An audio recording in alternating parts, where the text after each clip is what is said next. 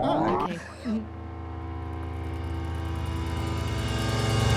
You're listening, listening to Hold That Thought from Arts and Sciences at Washington University in St. Louis.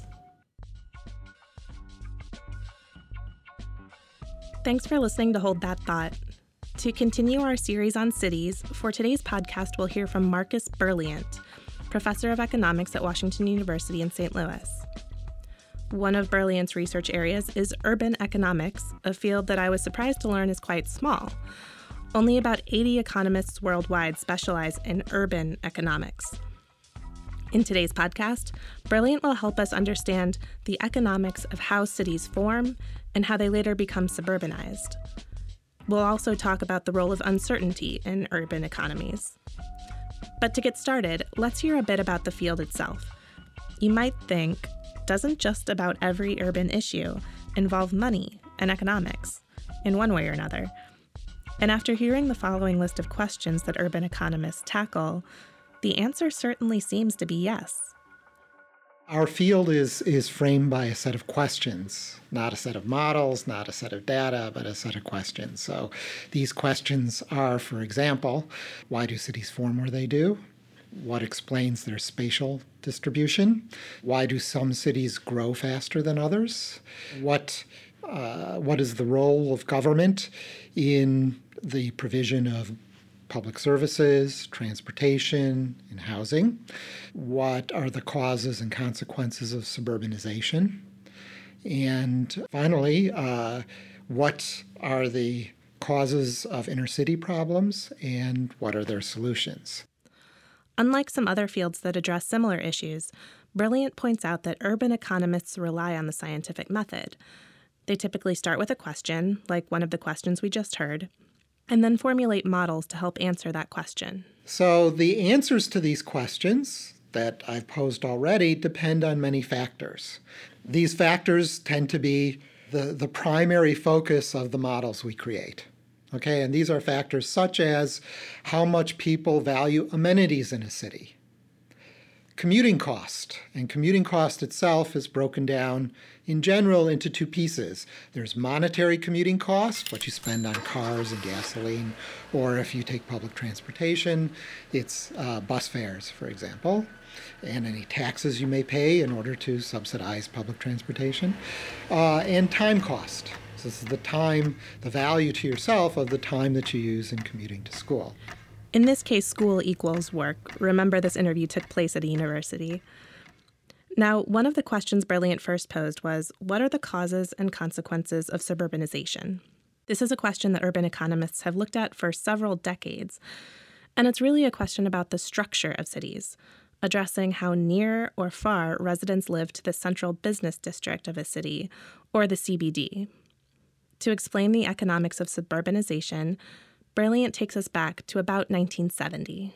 What we call the new urban economics, which was invented in about 1970 by Ed Mills, it's specifically set up to address internal city structure. What it looks at is how people trade off commuting cost versus distance to their jobs and how that affects housing prices as well.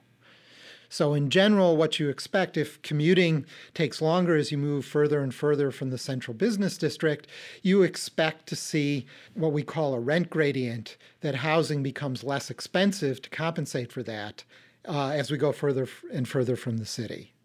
So, uh, what that also means is people become further and further uh, spread out as they move further from the city. In other words, their lot size or house size becomes larger.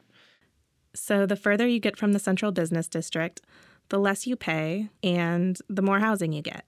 This explains what is happening, but not necessarily why. So in suburbanization, there's a con- there has been a controversy about what causes suburbanization. Uh, there's two basic theories. One is called the natural evolution theory, which is there's no market failures. It's simply people with uh, higher income naturally buy more housing, so they prefer cheaper housing, which means as they, as people have higher income, they move further from the central business district. And so suburbanization is simply caused by an increase in people's income due to, say, technological progress, or a decrease in commuting cost. So it doesn't cost people as much either in time or in monetary value to get to the CBD. That's the natural evolution theory. What's the other? So there's a second theory. These theories, it's nice to have competing theories, right? Because we can test them against each other. There's a competing theory which uh, says that the causes of suburbanization are social causes. So it is, for example, crime in the inner cities that is driving people out, or school systems in the inner city that is that are driving people out. And one can actually distinguish between these theories empirically. So you could look at panel data, what we call panel data means all of the US cities over a long stretch of time, or you can compare European and US cities or Canadian and U- US cities where there are different crime rates, different costs of commuting, different income levels. And, and so you can look at that. And the, the evidence is tended to be mixed. Of course, not all cities end up with the same structure. And as Dr. Berliant mentioned, comparisons between cities in the US and Europe, for example, can provide clues into the economic or social causes of suburbanization. European cities tend to have different structures. They tend to have the wealthy living in the central business district, say Paris, and the poor living on the outskirts of town. And we can look at that with the data. And there, people have found several causes. One, of course, is commuting. There are different costs of commuting, say, in, in Paris versus St. Louis. Parisian roads were originally constructed many years before automobiles. And so it takes a longer time to get to the CBD in Paris as opposed to the CBD in St. Louis. Okay, so the, the time cost is larger. The monetary cost is also larger because gasoline is more heavily taxed in Europe than it is. It's more costly on net to the consumer. So those are two reasons that the wealthy might live, the high income people might live in the central business district as opposed to the outskirts. There's yet another uh, reason, which was elaborated in a beautiful paper by some of my friends, Brueckner, uh, Thisse, and Zenou, uh, which is that higher income people value amenities more. And the amenities in Paris are more centrally located, they claim, than amenities, say, in St. Louis. So those are the basic reasons for difference in internal city structure as developed by our models. As we've learned, economists can use models to predict some things about urban life and city structure, like the value of property at a given distance from a city center with a certain commuting cost. But the role of uncertainty is worth studying as well, according to Dr. Berliant.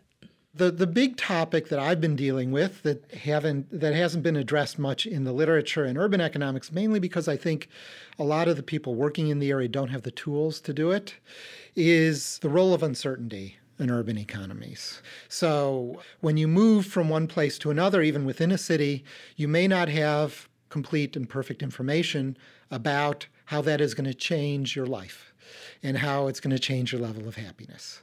If you move between cities, the problem can be even worse. So, one of the things I've been studying the last few years is the role of uncertainty in urban economics, and in particular in people moving around between cities. There are different types of uncertainty that are used in general economics as opposed to urban economics. Um, there's what we call general uncertainty, which is uncertainty that's common to everybody. And there's what we call idiosyncratic uncertainty, which is uncertainty that's person specific. Let's start with idiosyncratic uncertainty.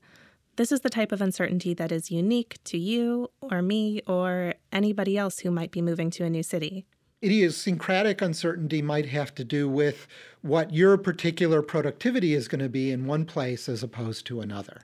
The other type is general uncertainty. General uncertainty, with non idiosyncratic uncertainty, has to do with living conditions in a place. So, if you're moving from one place to another, you may not know much about the school district or about the commuting cost involved, how congested the highways are. Now, some of this you can get off the internet, but you may not understand things completely. And these these sorts of uncertainty have very different implications for what the the eventual efficiency implications are. It's important to note here that in economics, the word efficiency means something very precise. Efficiency in this sense is also called Pareto optimality, Dr. Berliant explains that urban economists typically look at both the real world situation and how it can be improved. The world as it is is called equilibrium, and efficiency is how economists would prefer to do things. So, what exactly is Pareto optimality? Pareto optimality says, literally, you're at a Pareto optimum if you can't make anyone better off without hurting someone else. Okay. Shifting gears slightly, we turn to the work of an economist whose name you may recognize Paul Krugman. Krugman is a professor and a well known op ed columnist for the New York Times. And in the early 1990s, he made a contribution to urban economics that Dr. Berliant says changed the field. Krugman's work also brings us back to one of those big questions posed at the beginning of the podcast. One of the, the questions that we haven't talked about much that I've worked on various times in my career is why do cities form? And there's uh, an impossibility theorem, believe it or not, back in the mid 1970s, proved by a man by the name of David Starrett, who showed that in our standard economic models, under standard assumptions, it's quite surprising, that cities will not form in equilibrium. And so we don't have a very good explanation for why there are cities. Now, you can think philosophically, if we don't have a good explanation of that, how are we going to do policy? You know, if our models can't explain how cities form, why cities form. Think about that. No cities, or at least no explanation of why there are cities. And remember, equilibrium is what economists call the real world situation as it already exists. And so Paul Krugman came up with a particular model that is very natural that allowed cities to form an equilibrium. And what he showed is that for high transportation cost, that people will be, uh, as Starrett theorem says, uniformly distributed. But as transportation cost decreases, there will be a point at which suddenly all the labor will, will agglomerate, as we say, or coalesce in one location. So earlier, we were talking about how commuting costs shape city structures. And now we've arrived at a model in which transportation costs actually cause cities to form. But how does this work exactly, according to Krugman's theory? The way things are built is consumers prefer a variety of goods.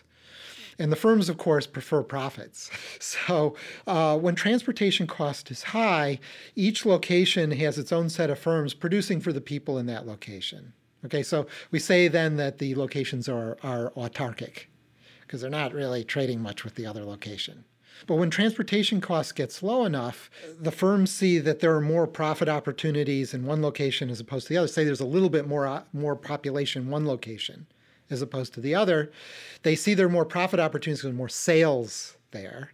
And since consumers prefer more variety, more firms enter, wages go up, and so the, the consum- more consumers move there, and this is a self reinforcing process. And that is one way to make a city. Many thanks to Marcus Berliant for contributing to Hold That Thought. You can find a link to his faculty profile on our website. We're at thought.artsci.wustl.edu.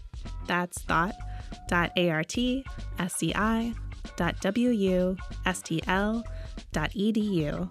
You can also subscribe to our weekly podcasts on iTunes and Stitcher, or find us on Facebook or Twitter. Thanks for listening.